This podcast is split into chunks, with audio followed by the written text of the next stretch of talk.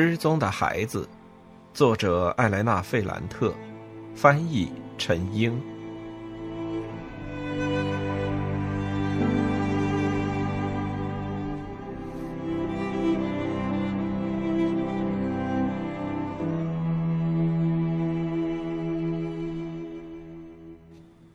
七十六，天气很冷，伊玛有生病的危险。但我觉得我实在没法回家。我把它包在我的大衣里，就好像我们在玩游戏。我给他买了一包新的尿布，用纸巾将它擦干净之后换上。现在，我要决定该怎么办。戴戴和艾尔莎很快会从学校出来，他们的肚子会很饿，心情就会很坏。伊玛这时候已经饿了。我神经紧绷着，身上的牛仔裤是湿的，我没有大衣，冷得发抖。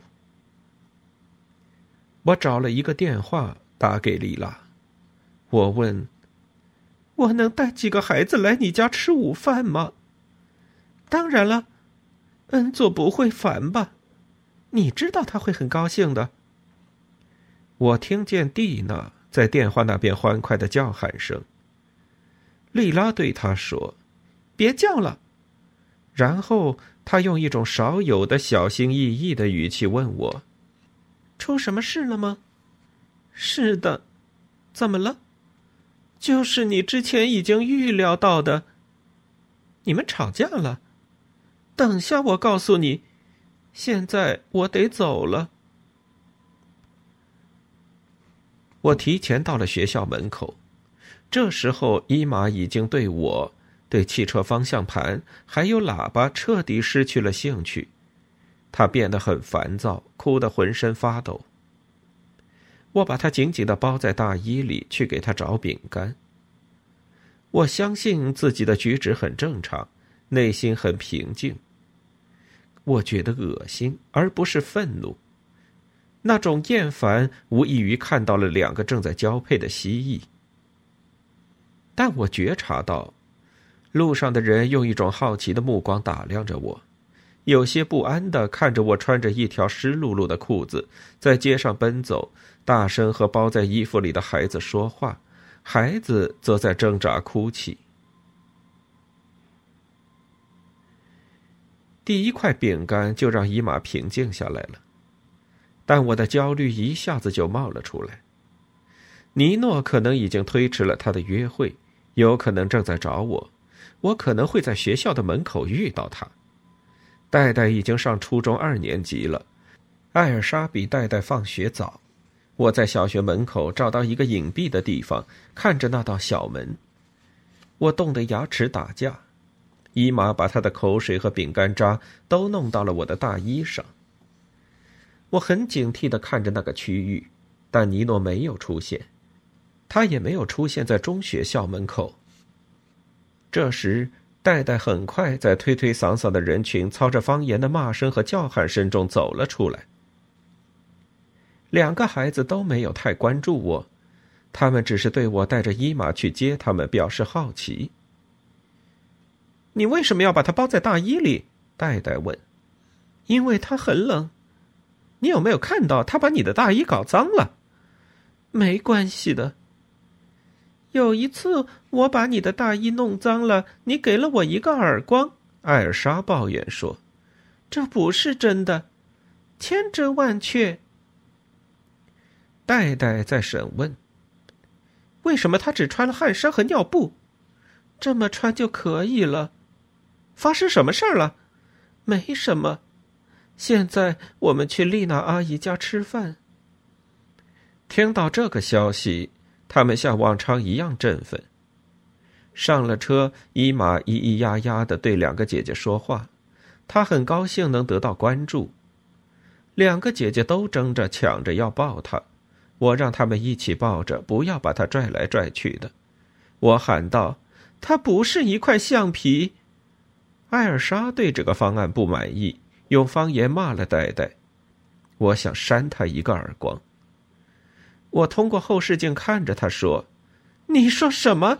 你再说一遍，你说什么？”他没哭，他把伊玛交给戴戴来抱。他说：“带着小妹妹让他好烦。”后来伊玛伸出手要跟他玩，他很粗暴的推开了，尖叫着说：“伊玛，别这样，好讨厌！你把我的衣服弄脏了。”这让我很心烦。艾尔莎对我说：“妈妈叫他别碰我。”这时候我再也受不了了，我发出一声尖叫，这让他们都很害怕。我们就这样在紧张的气氛中穿过了城市，只有戴戴和艾尔莎时不时的嘀咕会打破沉默。他们想知道，他们的生活是不是又发生了什么无可挽回的事。我无法容忍他们咬耳朵说悄悄话。我再也说不了任何事。他们的童年，我作为母亲的身份，伊玛的咿咿呀呀。我几个女儿在车上，我的脑子不停的回想之前看到的交配场景，鼻孔依然能嗅到性器的味道。我不断升腾的怒火开始伴随着那些最粗俗的方言冒出来。我感到很撕裂。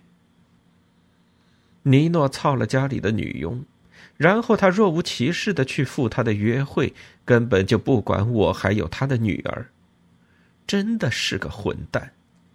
我真是瞎了眼了。他就像他的父亲吗？不，这样比较太简单了。尼诺太聪明了，他非常有文化。他对于交配的爱好和一般南方男子和法西斯分子不一样，不是一种粗鲁的对男性气概的单纯展示。无论过去和现在，他对我的背叛源于一种更高级的意识。他有一系列很复杂的思想，他知道他的这种做法会让我非常气愤，会把我毁掉，但他还是会那么做。他想。我不会因为那个贱人跟我吵架，就放弃自己的乐趣。他就是这么想的，他一定会觉得我是庸人自扰。在我们当时的环境中，“庸人”是个经常用到的词汇，我就是庸人，一个庸人。我甚至能想到，他很优雅的为自己开脱，这有什么问题呢？肉体是脆弱的。我看所有书上都是这么写的。这个婊子养的，他会说这样的话。我的怒火开始转化为恐惧，我甚至对着伊玛叫喊，让他闭嘴。到了莉拉家的楼下时，我对尼诺已经恨之入骨。我从来都没有那么恨过一个人。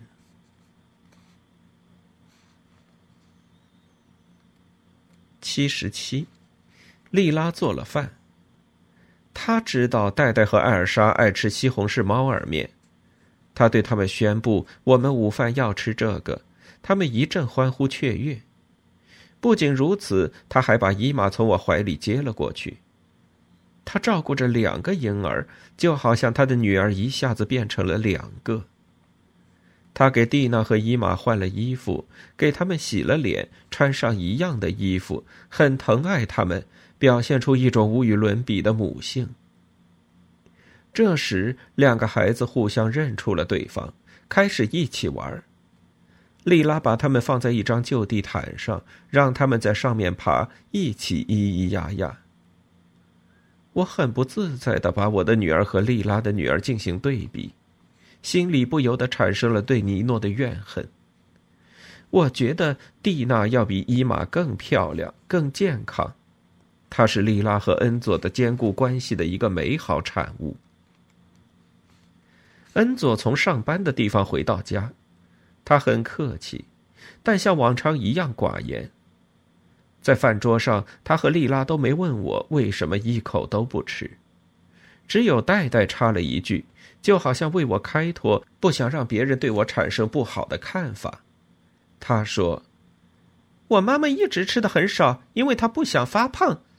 我也要跟她一样少吃。”我很凶恶的对他说：“你要吃光最后一块面。”这时，恩佐可能是为了保护我的女儿，开始和他们比赛，看谁先吃完。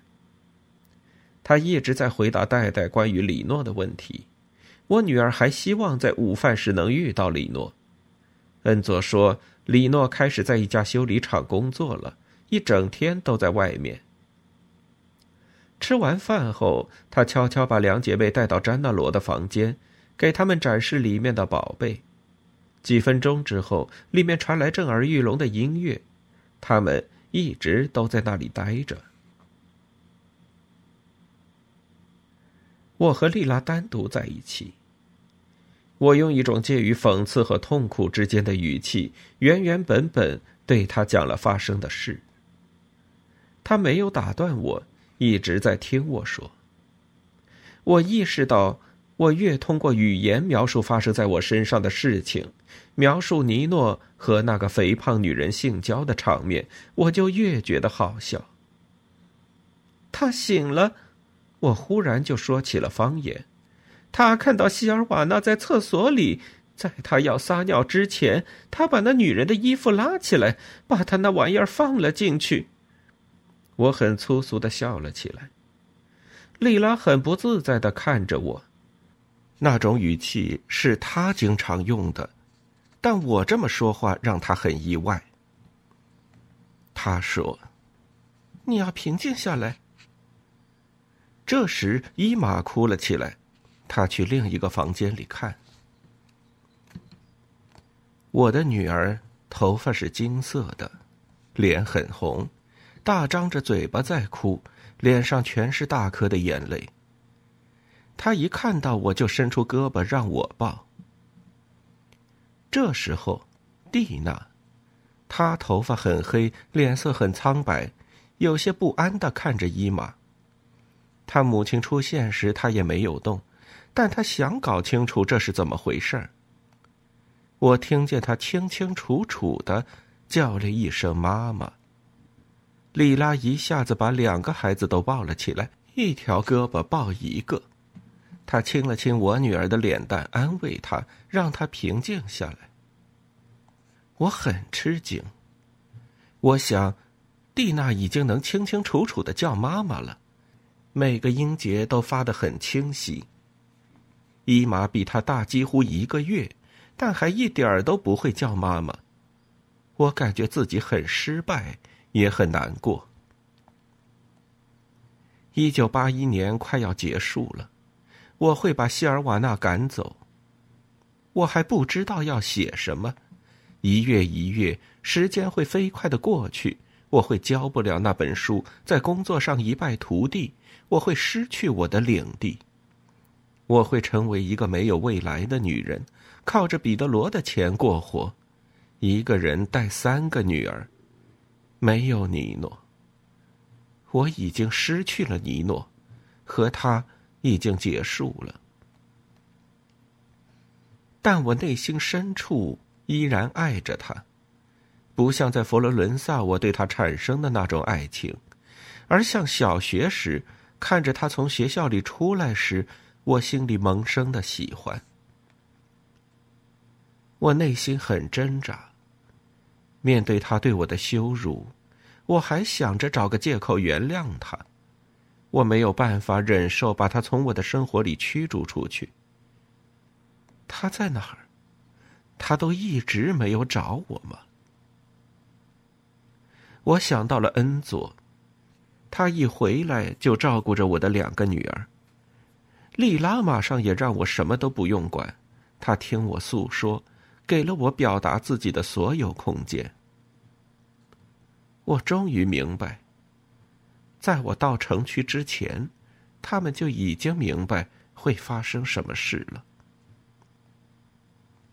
我问：“尼诺打过电话吗？”“是的。”“他说了什么？”“他说他干了一件傻事。”让我待在你身边，让你明白现在的人都是这样，唉，就是一派胡言。那你怎么回答？我把电话挂了呗。他还打了吗？不打就怪了。我很沮丧。丽拉，离开他，我不知道怎么生活。那么短的时间，我离了婚，带着两个孩子来这里生活，我又生了一个女儿，这都是为什么呀？因为你错了。我不喜欢他说的话，听起来像是一种对于积怨的报复。他想对我说，他以前想让我免于这个错误的，但我照样陷了进去。他想告诉我，我是故意犯的错。他看错我了，我不聪明，我就是个愚蠢的女人。我说，我要面对面的跟他谈。好的，但你要把孩子放我这儿，你管不过来。一共有四个呢，五个，还有詹纳罗呢，他比其他几个更让人费心。你看到了吧？我还是把他们带走吧。那肯定不行。我承认，我需要他的帮助。我说：“那你帮我照看他们到明天，我需要点时间来解决这问题。怎么解决呢？我还不知道。你要继续跟他在一起？我觉得他不赞成。我几乎是在高喊：我还能怎么做？你唯一的选择就是离开他。”对他来说，这是正确的解决办法。他一直希望这段关系结束，他从来都没有隐瞒这一点。我说：“我会考虑的。”不，你不会，你会假装什么事儿都没有，会继续过下去。我不想回答。他在逼迫我。他说我不应该自暴自弃。我有自己的路要走。假如继续那样，我会越来越失去自我。我觉察到他的语气变得刻薄，我感觉为了说服我，他要说出我一直都想知道但他没有告诉我的事儿。我很害怕，但我不是有好几次都希望他讲清楚吗？我现在不是跑到他的跟前。让他终于可以全盘托出了吗？假如你有什么事情要告诉我，你就明说吧。我嗫嚅着。他终于下定了决心。他看着我的眼睛，我垂下了目光。他说：“尼诺经常来找他，想跟他重归于好。跟我在一起之前以及之后。”他都提过这些。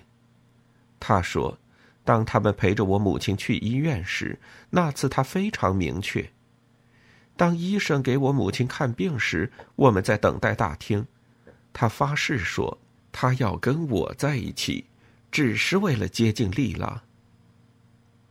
你看着我，他小声说：“我知道，告诉你这些很残忍，很坏，但他比我更坏，他更糟。”他是那种轻浮的坏。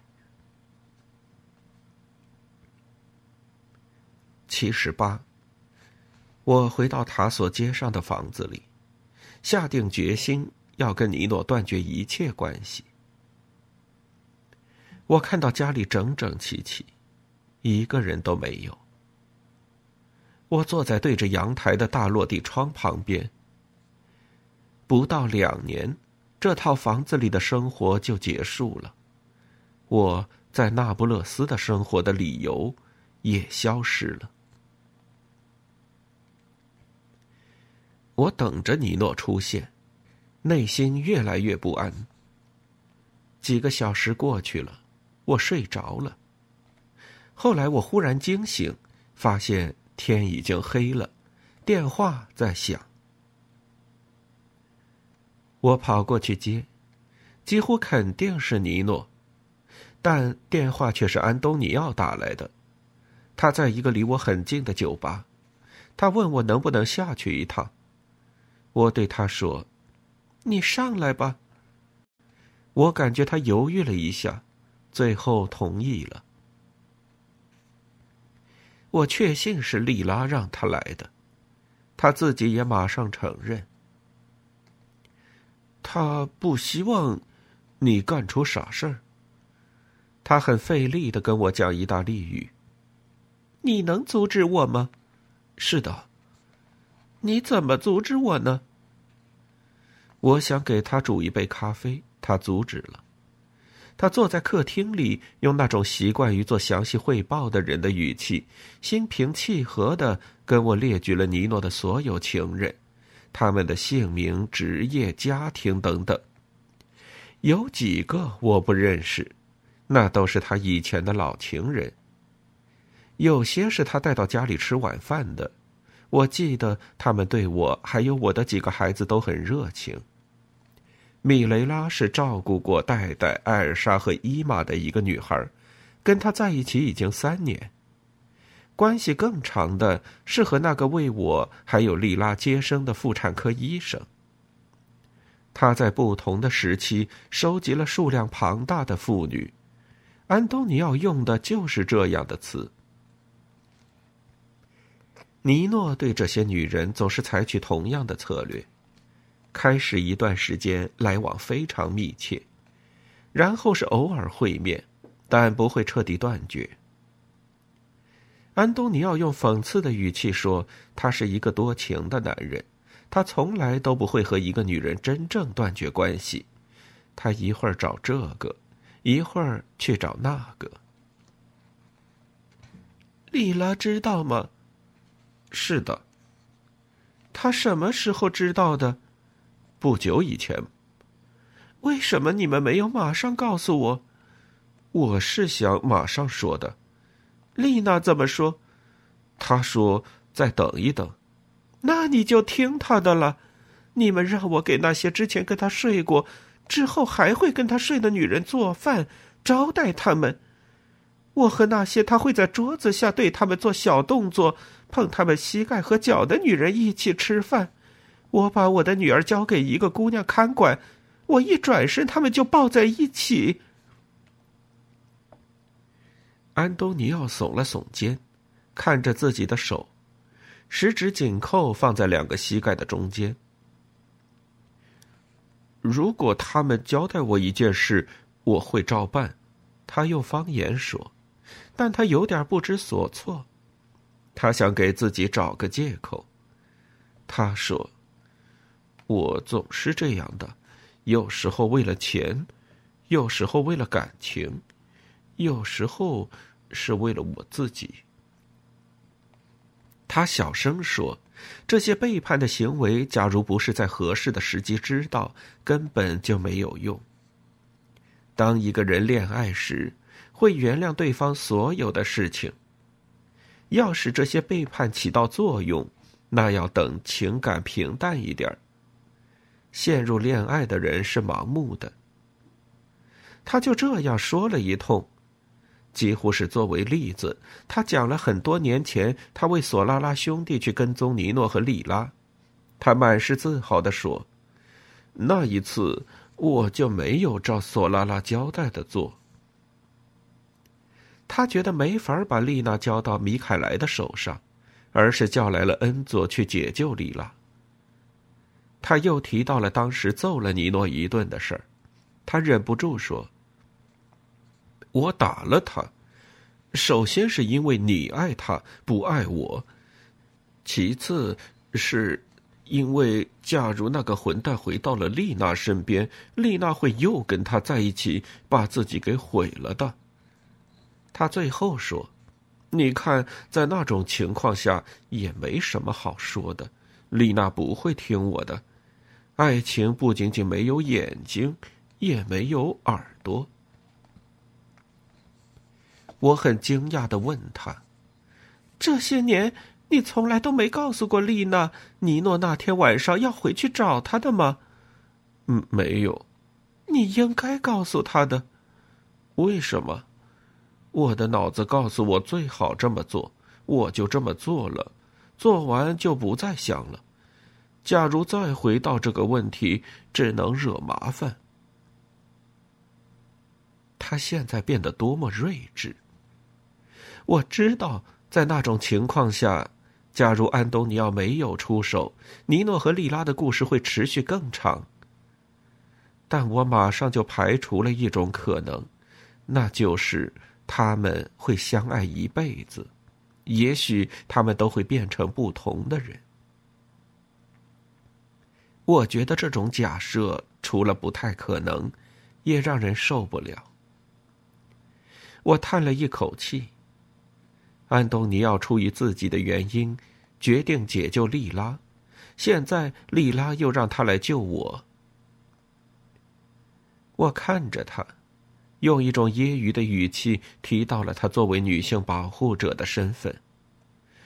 我想他应该在我犹豫不决。不知道怎么办的时候来佛罗伦萨，用他那双骨节突出的手替我做决定，就像多年前他替莉拉做的一样。我用开玩笑的语气问他：“你现在要遵从什么命令呢？”我来这儿之前，丽娜禁止我对那个混蛋动手，但我做了一次，还想再来一次。那你真是不可靠，可以说是，也可以说不是。也就是说，作为一个局外人，这是一个非常复杂的事儿。莱农，你只要对我说，萨拉托雷的儿子应该后悔自己生在这个世上，我就会让他感到后悔。听到他这样字斟句酌的说话，我忍不住笑了起来。那是他小时候在城区里学会的口吻，就是那些觉得自己是条汉子的人会用的语气，但实际上他一直都很害羞、胆小怕事。他现在不会用别的语气说话。说出这样的话，他付出了多大的代价？跟过去相比，他唯一不同的一点是他很费力的说着意大利语。他结结巴巴的句子里有了外语的口音。我的笑声让他有些迷惑。他看着窗子上面的黑色窗框，嘀咕了一句：“你不要笑嘛。”尽管天气很冷，我看到他的额头因为出汗变得很亮。我笑了，他感觉很羞耻。他说。我知道我说的不好，我现在德语比意大利语要好。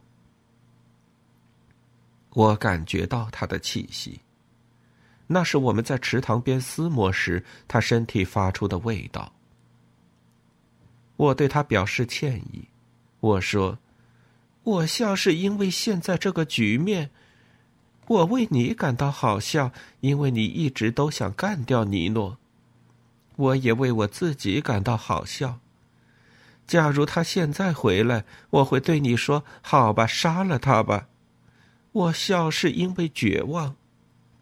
我从来都没经历过这样的耻辱，我感觉被羞辱了。我不知道你能不能想象，我现在很痛苦，快要晕过去了。实际上，我很虚弱。心如死灰。忽然间，我对丽拉很感激，因为她在这种时候让安东尼奥来。他是我当时唯一不会质疑他的感情的人，再加上他消瘦的身体、巨大的骨头、浓密的眉毛，还有他粗犷的面孔，这些都是我熟悉的，不会让我害怕和讨厌。我说。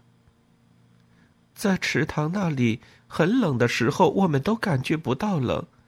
我在发抖，我能挨着你吗？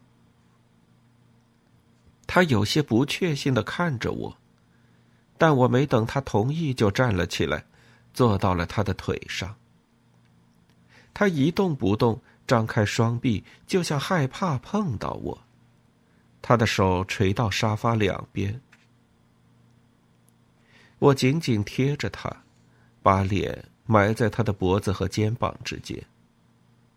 有那么几秒，我感觉自己要睡着了。莱农，嗯，你你不舒服吗？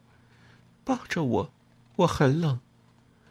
我不能，为什么？我，我不确信你想要我。我现在就想，就这一次，这是你欠我的，也是我欠你的。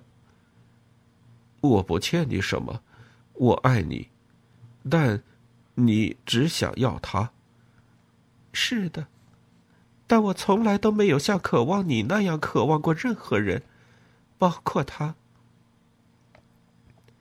我说了很多，我对他说出了真相，是那个时候的真相，也是遥远的往昔在池塘边的真相。他让我觉得亢奋，下腹变得灼热，感觉身体张开、融化，散发出阵阵的热潮。弗朗科、彼得罗和尼诺都没能满足那种期待。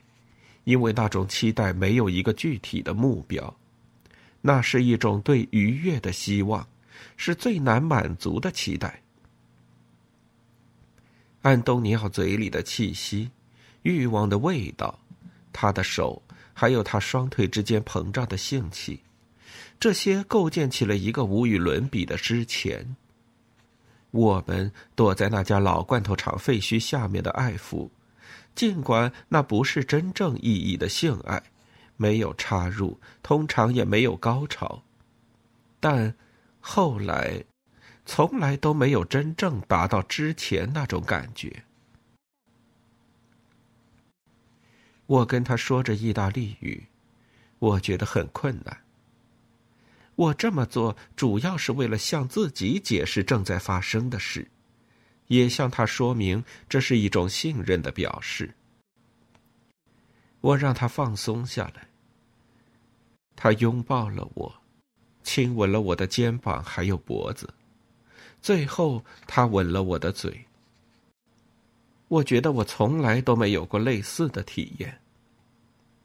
二十年前，池塘边上那些仓促的爱抚，和塔索街上的这个房间沙发、地板。床，忽然都连接了起来，把我们隔开的一切都消失了。我们好像又回到了从前。安东尼奥很温柔，也很粗暴，但我不比他矜持。我们都那么狂暴不安，一种我不曾有过的渴望，迫不及待的想得到对方。最后，他感觉难以置信。我也一样。发生了什么？我很惊异的问，就好像对于刚才发生的事已经失忆了。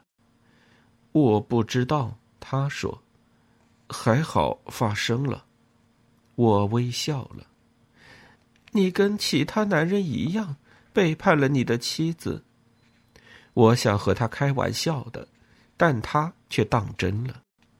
他用方言说：“我没有背叛任何人，我的妻子在这之前还不存在。”他的话很不明确，但我明白，他很费劲儿的告诉我，他和我一样没有遵循当下的时间，而是回到了之前。他想说，我们现在度过的，是属于二十年前的那段时光。我吻了他，轻声说：“谢谢。”我对他说：“我很感激他，因为他选择了无视这场性爱的残酷背景。我的理由，还有他的理由，只是看到我们需要抹去过去我们相互欠下的。”这时电话响了，我去接，我以为是丽拉打来的，让我跟孩子说几句话。但却是尼诺。你在家太好了，我马上就回来。他急急忙忙的说：“你不要回来，我什么时候可以回来？明天吧。你听我解释，我需要马上的向你解释。不用了，为什么？我跟他说了原因，然后把电话挂上了。”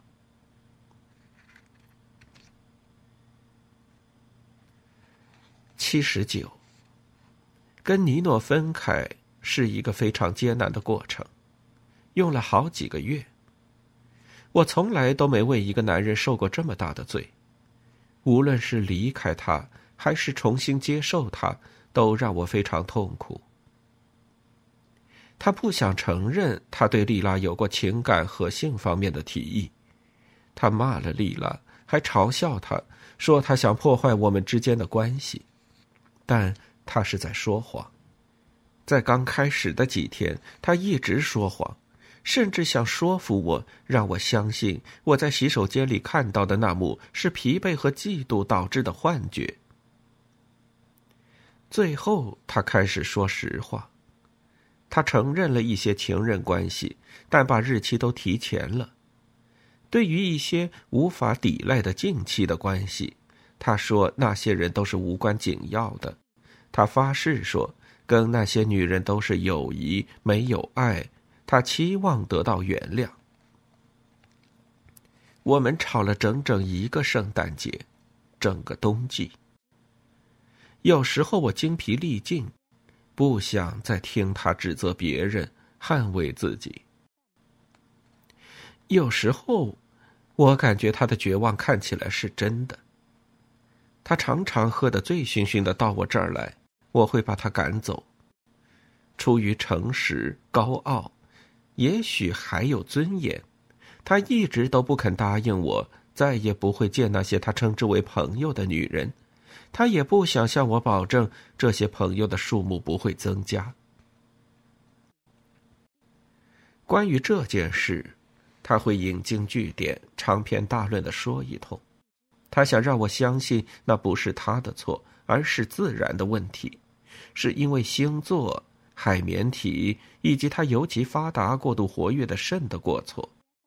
总之，这是他雄性激素爆发的缘故。他用一种诚恳、痛苦，但同时又自负到可笑的语气说：“把我读过的书加在一起，把我学过的语言、数学、科学和文学加在一起，都比不上我对你的爱。真的，对你的爱是一种需求。我非常害怕会失去你。你要相信我，我求求你了，相信我。没办法，虽然我偶尔会有那些愚蠢、迟钝、临时的欲望。”但我离不开你的。有时候我会感动，最通常我会很生气，我会反唇相讥。他会沉默不语，很失措的抓自己的头发，然后从头开始再说一遍。有一天早上，我冷冰冰的告诉他。他对于女人的那种狂热需求，可能是因为他作为异性恋并不是那么坚定，所以需要不停的确认。他生气了，他一天天的逼问我，想知道安东尼奥是不是比他要好。因为我已经厌烦跟他滔滔不绝的瞎扯，我说的是，安东尼奥的确比他厉害。而且在那个折磨人心的阶段，他的某些朋友想跟我上床，有时候因为厌烦或者为了报复，我就会答应。我会说一些和他有交情的男人的名字，就是为了让他痛苦。我说他们在床上都比他强。他消失了。他说过他没办法和戴戴还有艾尔莎分开。他说过，他爱伊玛超过爱其他的孩子。他说过，虽然我再也不会和他复合，他会继续照顾三个孩子。实际上，他不仅仅马上就把我们忘记了，他也不再付他所接上的房租、电费、煤气费和电话费。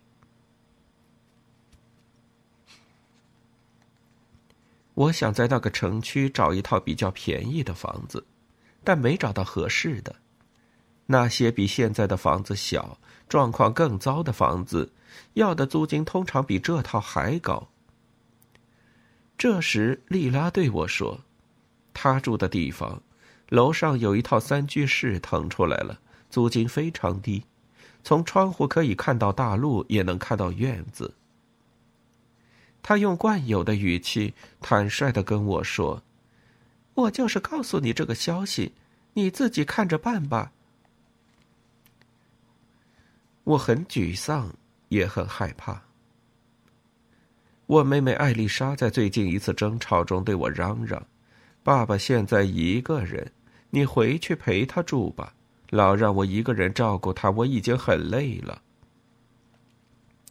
我自然没有答应。按我当时的处境，我不能再承担照顾父亲的责任。我已经成了几个女儿的奴隶。伊玛不断生病，戴戴的感冒刚好，艾尔莎就会感冒。还有，如果我不坐在他的跟前，艾尔莎是不做作业的。戴戴这时候会很生气，他会说：“那你也帮我做呀。”我精疲力竭，处于崩溃的边缘。我所处的困境，让我也失去了在那之前我一直努力参与的公众生活。我拒绝邀请和约稿，不再旅行，我不敢接电话。因为担心出版社追问书的进展，我陷入了一个漩涡，感觉自己越来越向下沉。回到城区，对于我来说，就是已经沉到底的体现。我和我的女儿，又要重新浸泡在那个环境、那些思想里，让莉拉、卡门、阿方索，还有其他人把我吞没，就像他们所希望的那样。不，我向自己发誓，我会去法院路、公爵路、拉维纳伊奥、福尔切拉生活。我宁可去那些地震之后用钢管加固的地方，也不愿意回到我们的城区。这时，出版社的主编给我打电话了。你写的怎样？就在那一刹那，我脑子里灵光一闪。让我可以应付眼下的难题，我马上知道自己该说什么，该做什么。我昨天刚完成，真的吗？那你今天就发给我吧。我明天去邮局。谢谢，我收到书看过之后再联系你。您慢慢来。我挂上电话，走进卧室，在衣柜里找到一个盒子。我从里面找到一册手稿，那是几年前阿黛尔和莉拉都不喜欢的一部小说，我看都没有再看一遍。第二天早上送完两个孩子上学，我就跟伊玛一起去寄包裹。我知道自己那么做是非常有风险的，但我觉得那是自己挽回面子的唯一办法。我已经答应交一本书，看看。这就是一本书，一部不成功、很糟糕的小说吗？算了，那就不要出版了。但我很费力的去写了，我没有骗人，我以后会更努力的。邮局里排队的人很多，我时不时还要抗议那些插队的。在那个紧要的关头，我清楚的认识到自己陷入的麻烦。为什么我会在这里？为什么我要这样浪费时间？我的女儿和那不勒斯会把我活活的吞没。我不学习，不写作，失去了自制力。我千辛万苦才争取到远离这里的生活，但现在我又回到了原点。我感觉到很绝望。我对自己充满愧疚。尤其是对我的母亲，我更加问心有愧。加上伊玛让我有点担心，每次她跟蒂娜放在一起时，我都会觉得她发育迟缓。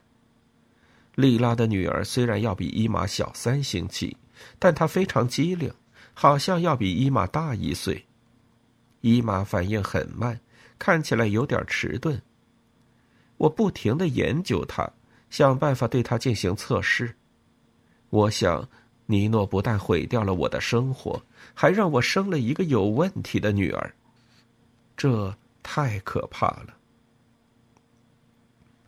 尽管如此，但我们走在路上，大家还是会停下来说：“这孩子真胖，金头发真漂亮。在邮局里也一样，排队的那些女人也会赞美伊玛，说她胖乎乎的很可爱。但伊玛面无表情。有人给了他一块糖，他很不情愿的伸手去拿，拿在手上一下就掉了下来。我还是很担忧，每天操心的事情都在增加。当我走出邮局时，包裹已经寄出去了，已经覆水难收了。我想起了我的婆婆，感到心惊肉跳。我的天哪！我到底做了什么？我怎么能没有想到呢？出版社的主编会让阿黛尔也看一下我的稿子，无论是我的第一本书还是第二本书，都是他想出版的。即使是出于礼貌，出版社大概也会让他看看我的这本书。他会说：“格雷克把你们骗了，这不是一部新小说。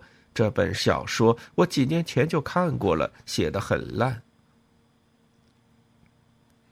我出了一身冷汗，感觉很虚弱。我真是拆东墙补西墙，在一定程度上，我已经没法控制自己的行为了。